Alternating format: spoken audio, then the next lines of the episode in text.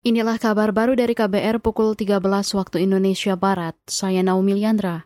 Evakuasi W N I terdampak perang di Sudan dilakukan dalam dua tahap. Menteri Luar Negeri Retno Marsudi mengatakan tahap pertama sebanyak lima ratus enam puluh sembilan orang berhasil dievakuasi yang terdiri dari lima ratus tiga puluh delapan W N I yang telah berada di Port Sudan dan tiga puluh satu W N I yang datang dari provinsi lain. Keberangkatan mereka dipimpin oleh empat staf K B R I Khartoum. Kalau yang tahap pertama dipimpin langsung oleh Dubes, yang tahap kedua ini dipimpin oleh tim dari K B R I yang jumlahnya empat orang. Mereka menggunakan tujuh buah bis dan menempuh perjalanan yang sama dengan evakuasi tahap pertama, yaitu dari kota Khartoum, melewati Atbara, kemudian kota Sawakin, dan kemudian ke kota Port Sudan.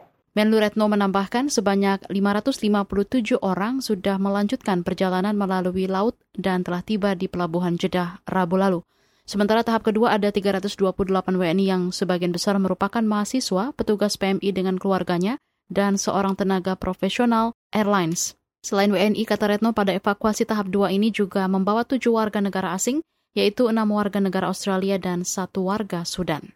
Saudara, kuota pendakian Taman Nasional Gunung Rinjani T N G R sudah penuh hingga Sabtu ini. Kepala Subbagian Tata Usaha Balai T N G R Teguh Rianto mengatakan kuota baru akan kembali normal pada Minggu atau tiga puluh April.